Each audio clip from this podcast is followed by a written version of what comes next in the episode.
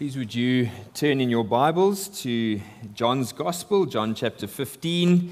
Uh, last week we considered together John chapter 15, verses 1 to 11, where Jesus said, I am the vine and you are the branches. And we considered uh, five wonderful blessings of abiding in Christ.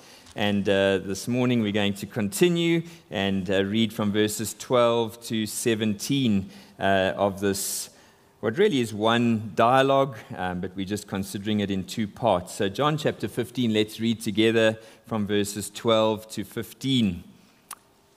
This is my commandment that you love one another as I have loved you. Greater love has no one than this, that someone lay down his life for his friends. You are my friends if you do what I command you. No longer do I call you servants, for the servant does not know what his master is doing, but I have called you friends, for all that I have heard from my Father I have made known to you. You did not choose me, but I chose you and appointed you that you should go and bear fruit, and that your fruit should abide, so that whatever you ask the Father in my name, he may give it to you. These things I command you so that you will love one another. Just so far in God's Word, please keep the scriptures open uh, before you as we come to this part two of really just a short uh, study in John chapter 15. And this morning we do so under the heading of the blessings of Christian friendship. The blessings of Christian friendship. So let me ask or start by asking you this morning how many friends do you have? Okay, just get the number going in your head there. How many friends do you have? Now, I did a little bit of online stalking this week, and some of you have over 500 friends. It's true, Facebook says so. Well, we live today more than any generation in history in a highly connected world. We have cell phones, we have the internet, email, Facebook, LinkedIn, Twitter, and so the list goes on. We can be lured into thinking that we are actually part of a very closely knit community of people, people we call our friends, when in actual fact the opposite is true. But after spending some time again this past week looking at what Jesus has to say about friendship, I must confess that if I was to re-evaluate the couple hundred people on Facebook who claim to be my friend and who I claim to be their friends, only a handful of people would measure up to what Jesus really calls a friend in Scripture. You see, for many years, the, the general way of Western society has been telling us that we don't really need friends. Friendships are messy. Friendships require commitment, they carry responsibilities. Friendships need hard work and, and maintenance. Friendships hold you accountable. This is all old school. This is sometimes even considered to be repressive. After all, products of the Enlightenment, we've been told that we are free agents. We are independent creatures. We are masters of our own destiny, and friendships are a burden to that. Friendships will rob you of being able to pursue your own personal goals of success and financial independence and personal pleasure. You really don't need friends. Actually, life is much simpler without them, unless, unless you can find friends who will help you achieve all your personal goals. Those friends are okay. And so, friendship today has become more about what I can get out of the relationship than what I am to give to it. So, as a, a result of this thinking, we, we find very little true sense of community in our society today. And this affects all our relationships. It affects, obviously, friendships with people that we get along with, it, it affects family relationships between parents and children and siblings. It affects marriages. It, it affects, without doubt, our relationships with other Christians in the church. Everything's been affected by this selfish, me centered, consumer minded individualism of the world that we live in. And so it is important today to expose, I think, this modern, sentimental, and superficial idea of friendship before we come to God's word today. Otherwise, we're going to import the view of friendship in the world around us, the view of friendship that we are probably so immersed in that we will then use that as the lens to read the language of Scripture this morning. We're going to miss what Jesus is telling us in this passage of the radical nature of true friendship. Friendship with Jesus and friendship between brothers and sisters in Christ. So let me ask you the question again. How many friends do you have? Friends who are committed to you unconditionally, friends who you spend regular time with in person, friends who you can truly say love you and you love them friends who hold you accountable, friends who hold you responsible for your actions, friends who actually know your heart's desires, friends who weep with you when you weep and rejoice with you when you rejoice. Maybe your 800 or 500 or 300 friends in cyber world actually, if you are honest, reduced to five or maybe 10 in reality. Now, my next question is of those five or ten genuine friends, how many are sitting alongside of you in church this morning? I'm sure that most of you uh, would accept a friend request from me if I sent you one on WhatsApp or Facebook or Instagram. But how many of you know me? How many of you know my struggles? How many of you know what brings me joy? How many of you have ever been into my home? How many of you have ever invited me into your home? Not to discuss some problem or issue, but just to spend time together so that we can get to know each other. How many of you can genuinely say that you love me and know that I really love you? That I would be willing to die for you? If not, then the word friend doesn't mean what Jesus says it means. I mean, just imagine this. Can you imagine sending an email to all your friends on Facebook saying that you want to, it's January 2024, you want to clean up your contact list, and only those friends on Facebook who are willing to die for you should reply, and they will be kept as friends, and the rest will be deleted? How many would you be left with? Hopefully your spouse. Um, see, we've totally lost the concept of friendship, haven't we? We have confused it with acquaintance or contacts or colleagues or, or network. And so we not only live in our marriages and family and community with wishy washy understanding of friendship, but we bring that into the church and we think it's all okay. When in actual fact, what we really are is a bunch of acquaintances who pass each other by maybe once a week with a smile and a polite greeting. Now, I know much of what I've said is a generalization and it's also affected by our various cultural backgrounds. I think it's more of a problem in English context than in Afrikaans contexts. It's less of an issue in the African culture with a strong sense of community than in the European culture with a stronger sense of individualism. Uh, it's perhaps less of a problem in a smaller city where everyone knows one another than in a, in a large city like Johannesburg. But even with all these different perspectives, the problem, I think, is pervasive.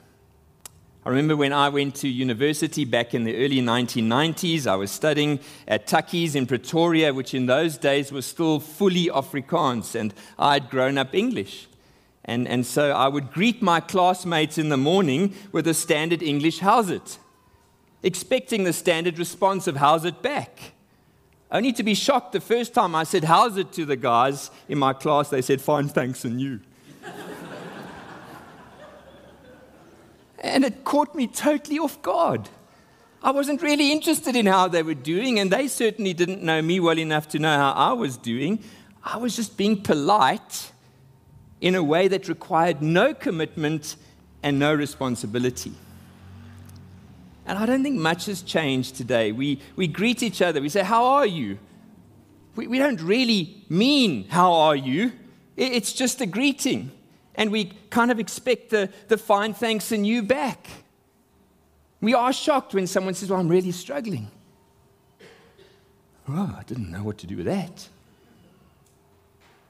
So, having a, a little bit of thought about this modern understanding of friendship, I want us to turn this morning to God's word and to see what Jesus says about true friendship, and particularly what he's saying about friendship as the church, as a community of believers.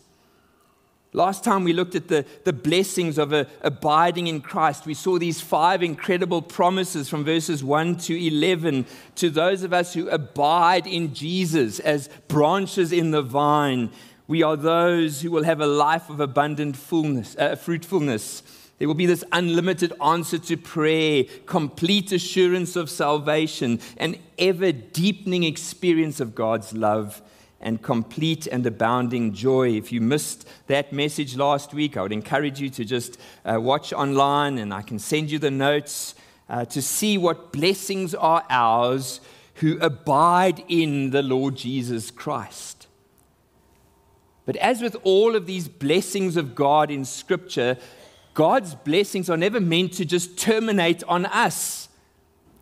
God has not saved us to, to live our lives in isolation and independence. There is no such thing as an independent Christian in the kingdom of God. I, I often hear of people who claim to be Christians, but they never go to church. And that doesn't make sense to me because the very essence of the gospel is that Jesus became one of us. He, he lived amongst us to die in order to save us as a people for himself. Yes, we are made up of individuals, but we are people which are part of a group that numbers thousands upon thousands, a, a great multitude of every tribe and language and nation and tongue, who the scripture calls the bride of Christ that's being prepared for the marriage feast of the Lamb. And to see, so to hear someone say, Well, I love Jesus, but being a member of a church, it's just not for me. It's totally foreign to the scriptures and all that Jesus actually came to accomplish on earth. A Lone Ranger Christian is someone who says, I want to be married to Jesus, but I don't want to be part of his bride. It really doesn't make sense. So, here in John 15, Jesus comes and he gives us this incredible list of promises and, and blessings which are ours in Christ in verses 1 to 11. But knowing our sinful hearts and our tendency to selfishness and independence, Jesus comes now in verse 12 and look at what he says This is my commandment, that you love one another as I have loved you. In other words, I have not poured out all my incredible blessings on you so that you will be the most happiest, most fruitful, most assured, and loved and joyful branch in isolation. One branch on the tree. No, I've poured out all these blessings on you so that you will love the other branches. Verse 1 to 11 was all about our relationship to Jesus as the vine, and now verses 12 to 17 is all about our relationships to the other branches on the vine. Think about this. If, if you are in the vine and I am in the vine, then we have the same lifeblood of Jesus flowing through our spiritual veins. We have the same purpose, we have the same goal, the same joy, the same relationship to the vine. It should follow then that I should love you. You should love me with the love of Jesus, which is flowing through each one of us. So, Jesus says five things in these verses about Christian friendship, which creates this true community in Christ. In the first place, we see that Christian friendship is foundational. We see that in verse 12a. What Jesus says here in verse 12 is really at the, the core, it's the, at the root, it's the foundation of being a Christian. He says, This is my commandment that you love one another. Now, why do I say that this is foundational? Well, because Jesus is just reiterating what he said previously. If you want to turn back, I'll bring it up on the screen as well. John 13, verse 34. Look at what Jesus said A new commandment I give to you that you love one another. Just as I have loved you, you also are to love one another. And here's why it's foundational. By this, all people will know that you are my disciples if you have love one for another. So, Christianity, according to Jesus, is fundamentally, foundationally communal. It's a community thing. It's, a, it's, it's not something that you can call yourself a Christian if you do not love your brother or sister in Christ. In actual fact, it's, it's the very evidence that we love one another in the church that Jesus says proves that you are Christians. This is the way by the way, that, that one of the reasons why online church and, and watching a service during live stream can never measure up to being the church. Because this foundational dimension of loving one another is entirely missing. Later on in, in his first letter, John goes on to expand what he says here. 1 John 4, verse 19, he says, We love each other, that's the implication, because he first loved us. If anyone says, I love God, but hates his brother, he's a liar. For who does not love his brother whom he has seen cannot love God whom he has not seen. And this commandment we have from him whoever loves God must also love his brother. So, to claim to be a Christian this morning, even if you have 2,000 friends on Facebook, but you do not love your fellow members of the Honey Ridge Baptist Church, you have not understood what it means to be a Christian. Love for one another in the local body of believers, in Christian community, it's foundational to what Jesus came to do for us on the cross. He came to firstly break down all the vertical spiritual barriers because of sin and the horizontal social barriers because of sin, and to transform us then into a household of faith, into a body of which Jesus is the head, where the Father and the Son and the Spirit live amongst us. We can have all the right doctrine. We can sing all the, the best songs. We can have all the outward forms of obedience. But if we have not love for one another, we are but a sounding gong and a clanging cymbal. We are just a bunch of people making noise on a Sunday. But there's no music, there's no spiritual life the way Jesus is speaking of here. So, Christian friendship, I need us to understand, is foundational to who we are as the body of Christ. Secondly, Jesus says that Christian friendship uh, is sacrificial. We see this in the second half of verse 12, running through to verse 14. Uh, let's look at those verses. It's sacrificial. This is my commandment that you love one another as I have loved you. Greater love has no one than this that someone lays down his life for his friends. You are my friends if you do what I command. And the command is that you love one another. Now, clearly, the disciples at this point can, can be excused for not fully understanding what Jesus said about the extent of his love for them.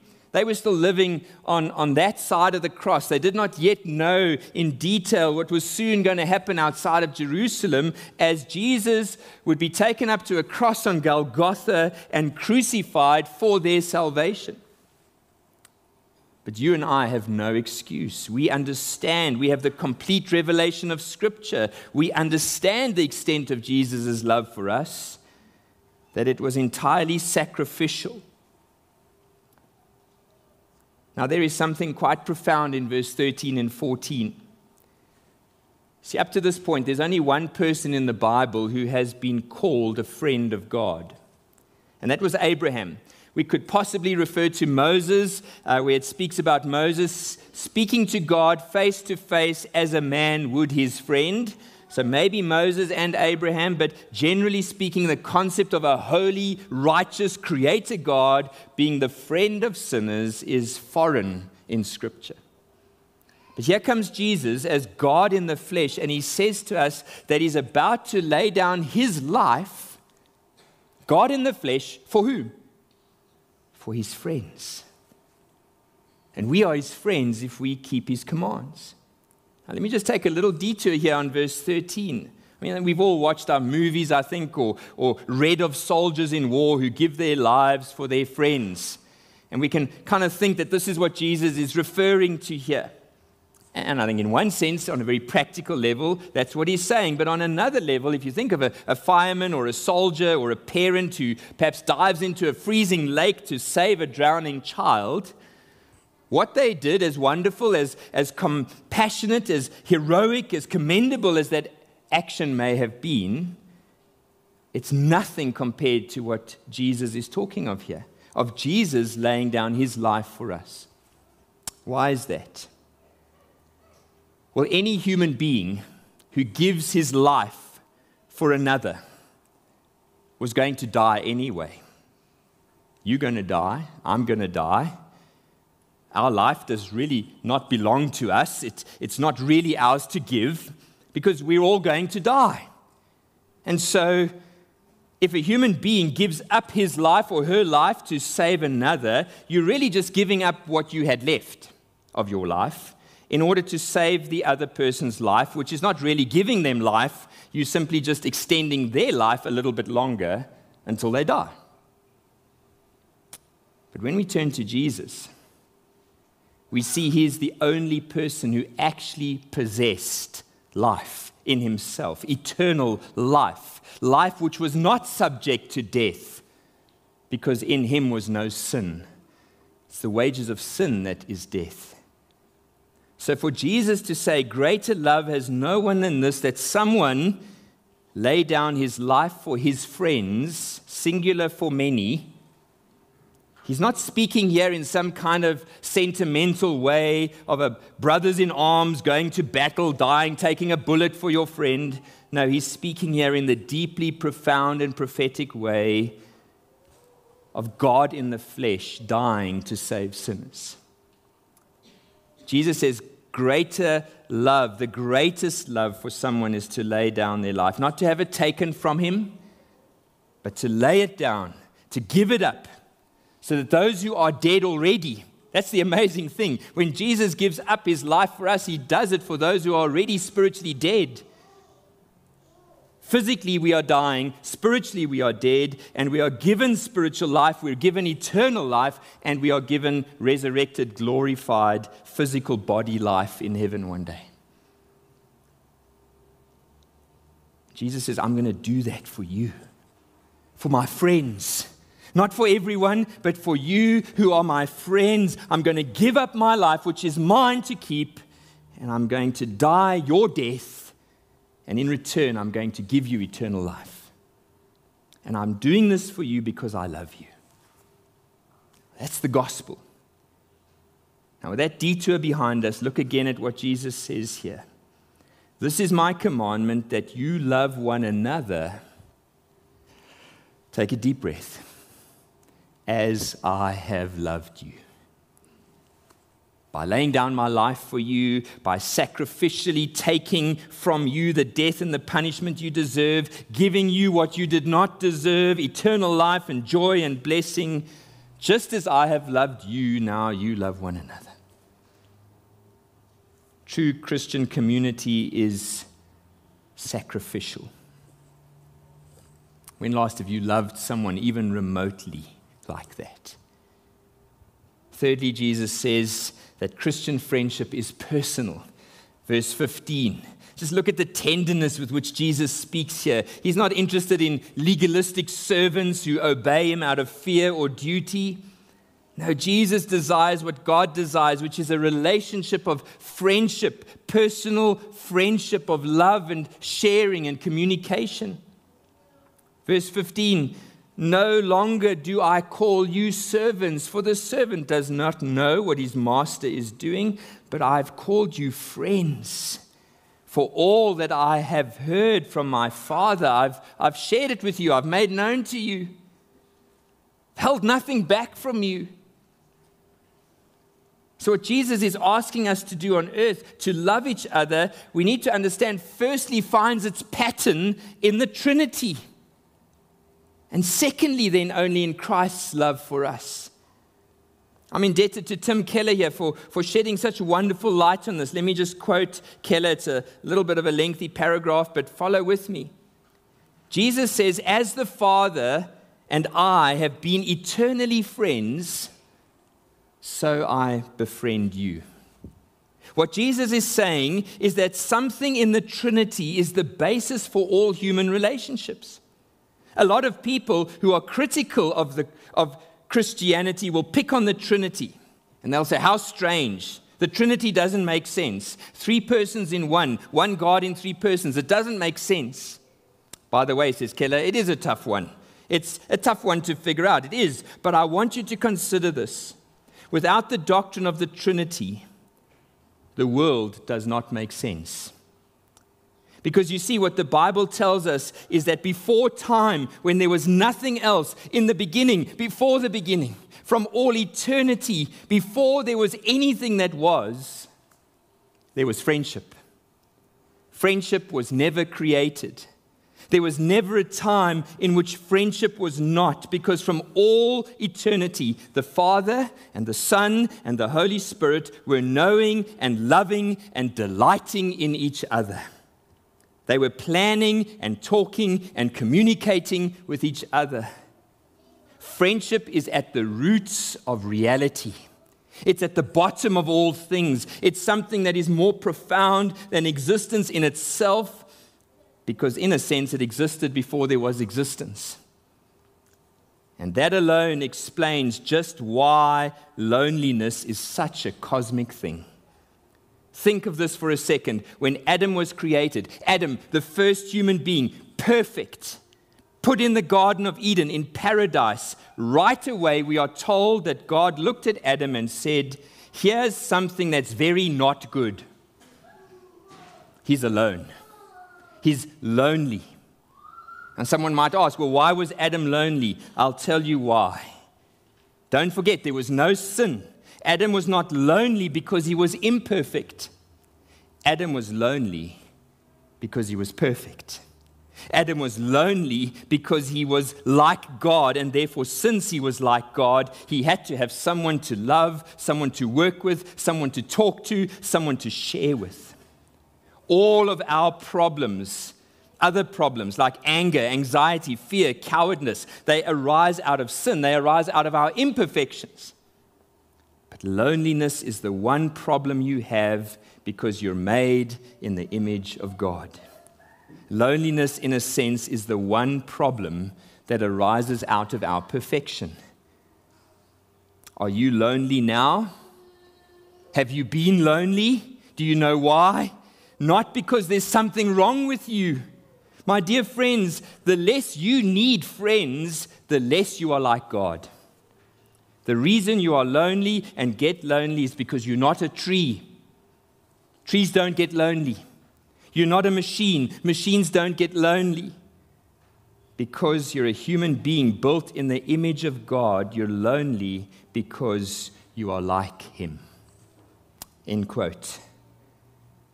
Do you see then why the concept of an independent lone ranger, I don't need any other friends type Christian is Makes no sense. So, as we consider our relationships with one another, we see that the basis for our love is Christ's love for us. And the basis of Christ's love for us is the love that exists between the Father and the Son and the Holy Spirit in the Trinity. It's intensely personal. God's love for Jesus is personal. Jesus' love for the Spirit is personal.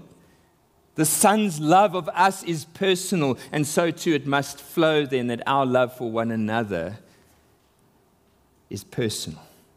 Must be personal. Fourthly, then, Christian friendship is missional. And here in verse 16, we see something very interesting, something which is almost out of place. Jesus starts in verse 16 to talk about the doctrine of election. Now, what has that got to do with, with the flow of his teaching about friendship and community? Well, I would argue it has everything to do with it. Let me ask you this what is the basis for your human friendships? Not the superficial ones now, I'm talking about real friendships. See, no matter how hard you try, you cannot become my friend unless I choose to be your friend. And I cannot become your friend unless you choose to be my friend. Friendship is a relationship of choice. But here's where things get all nasty because most of our friendships are a, a choice based on selfish choosing. What am I going to get out of the relationship? Is the person popular? Are they wealthy? Do they have a nice holiday home? Will they be influential to my career or whatever? We, we cannot help but evaluate people in terms of what I will get out of this relationship. It's our common interests, our common likes or dislikes. We, we naturally choose friends who are just like us or who will benefit us.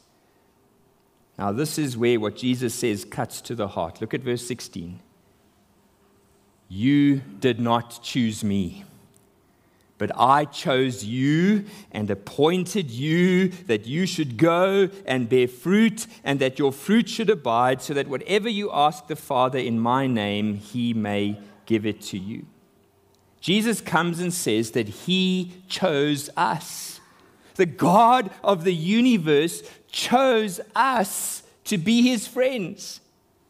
Just pause for a moment and contemplate that. Why? Why would God do that? Because we share similar interests with Him? Because we are influential? Because we are of noble birth? Because He will gain something from us? It's ridiculous. Listen to the Apostle Paul as he speaks about God's choice of us in, in 1 Corinthians 1, verse 26. He says, Consider your calling, your choosing, brothers and sisters. Not many of you were wise according to worldly standards. Not many were powerful. Not many were of noble birth.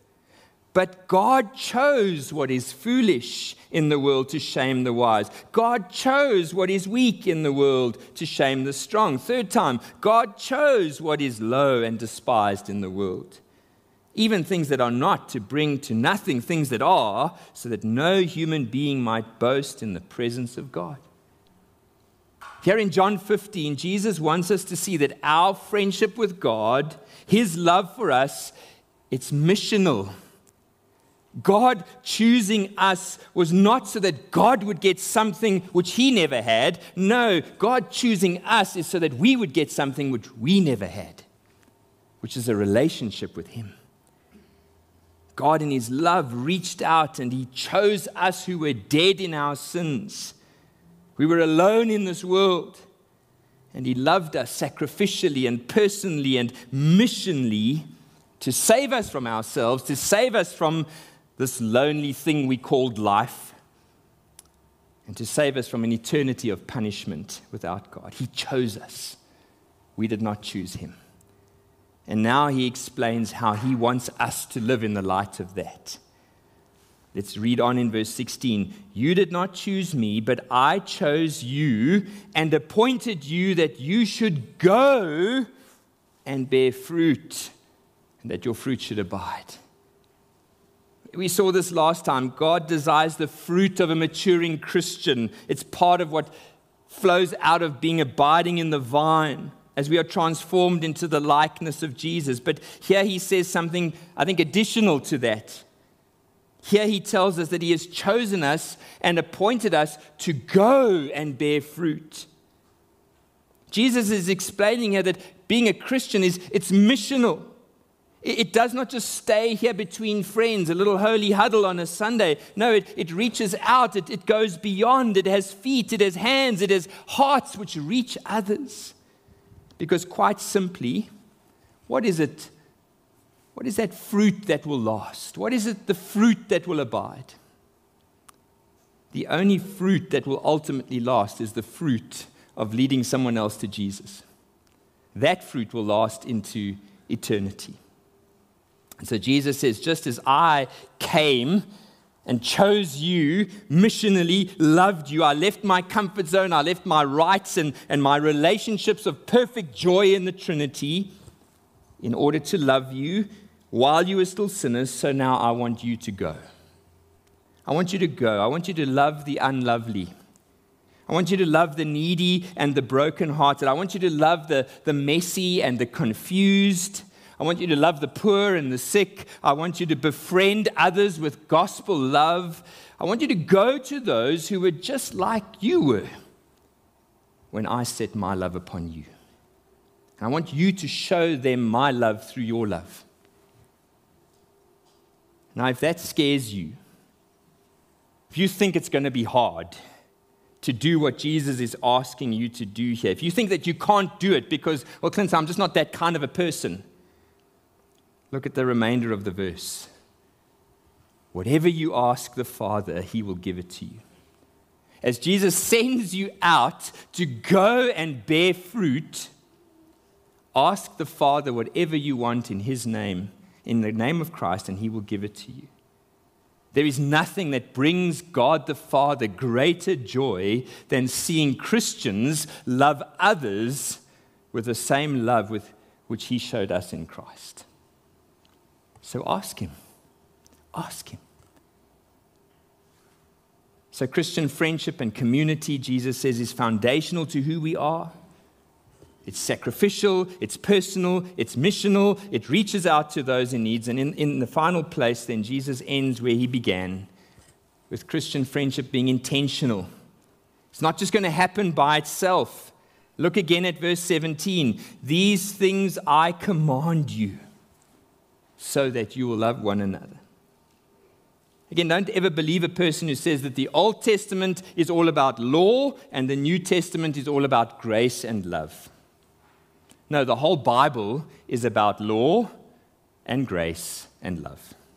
We can see that right before us. Jesus says, Because of my grace, because I've loved you, with this eternal love of, of God befriending you, Listen carefully because I've loved you, undeserving, unlovely.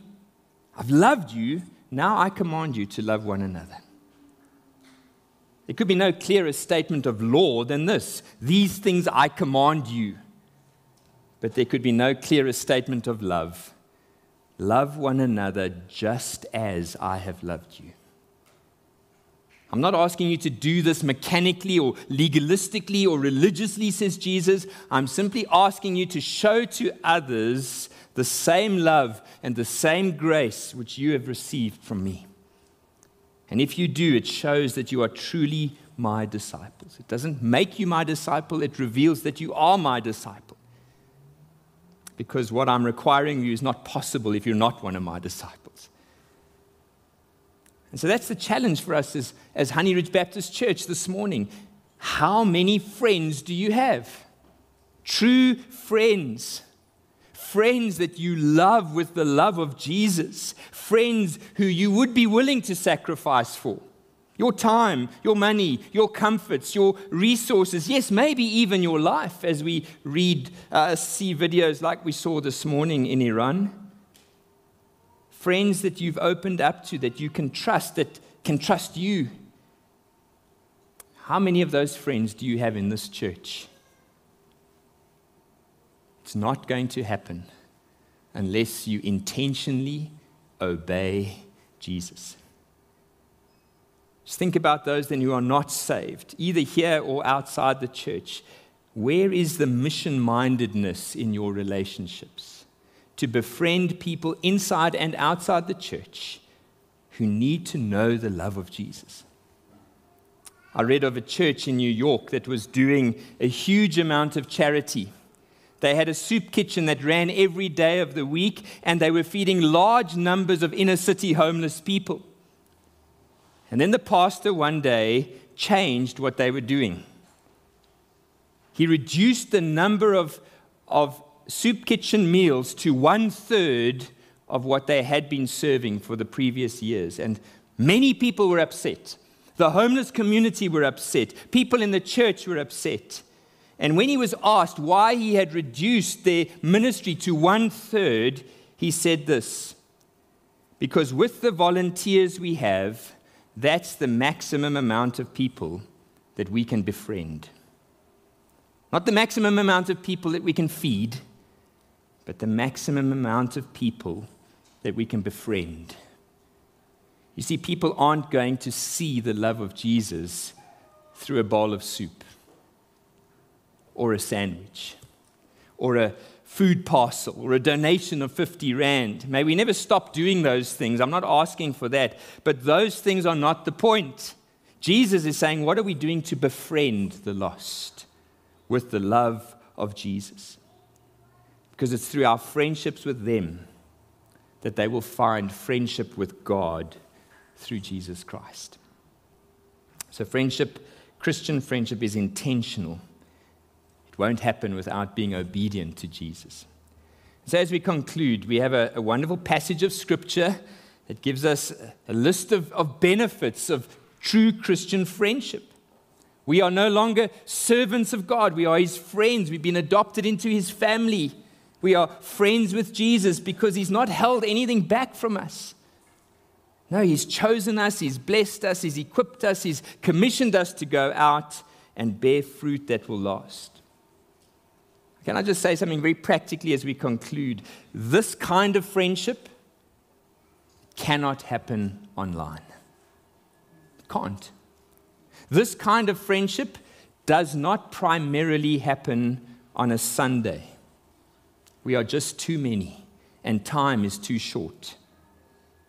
Now, this kind of friendship happens when you intentionally join a small group when you intentionally get involved in the ministries of the church. It happens when you go outside of your little clique that stands around the same coffee table every Sunday outside and invites others to join in with you. It, it happens when you invite people into your home for a meal. It happens when you meet fellow Christians for coffee. It happens when you visit those who are stuck at home or sick in hospital. It happens when you pray to God and you ask Him to give you this love for others and for the opportunity to show them that love. Jesus has just said, Ask the Father anything in my name that follows off the going to bear fruit. So as you go to bear fruit, ask God, give me a desire, give me a love, give me the opportunity for bearing fruit that will point others to Jesus and you will see your prayers answered like never before. May these words of Jesus draw us firstly closer to himself as we understand and appreciate more and more just how privileged we are to be friends of Jesus. And then may God grant us the desire and the obedience to be his personal, sacrificial, intentional friendships in this church, to pursue them. And then that will act as a springboard for us to missionally reach out to those in our community who desperately need to discover Jesus as their friend and Savior. That is the fruit that will ultimately abide. May the Lord help us in that. Let's pray.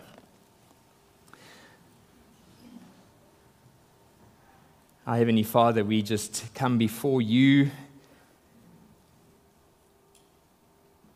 and we marvel afresh again this morning that we who are so weak and so broken and so sinful can be called friends of the Most High God. And not just friends, but adopted as children into your family. Oh Lord, forgive us for becoming so familiar with these spiritual terms and concepts that we've actually lost the weight and the impact of what they mean. Lord Jesus, help us, we pray, as we learned last week and again today, to abide in you, to truly grow our friendship and our relationship with you through the power of your Holy Spirit at work within us that we might be a community of your people, branches on your vine here at Honey Ridge, that will bear much fruit for the kingdom of God. That as the world looks in on us and they see us loving one another, as you have loved us and as we love you, that they out there who are lonely, desperate for the love of God, would see us and be drawn to us and so find Jesus Christ, we pray. We ask this in his name and for his glory. Amen.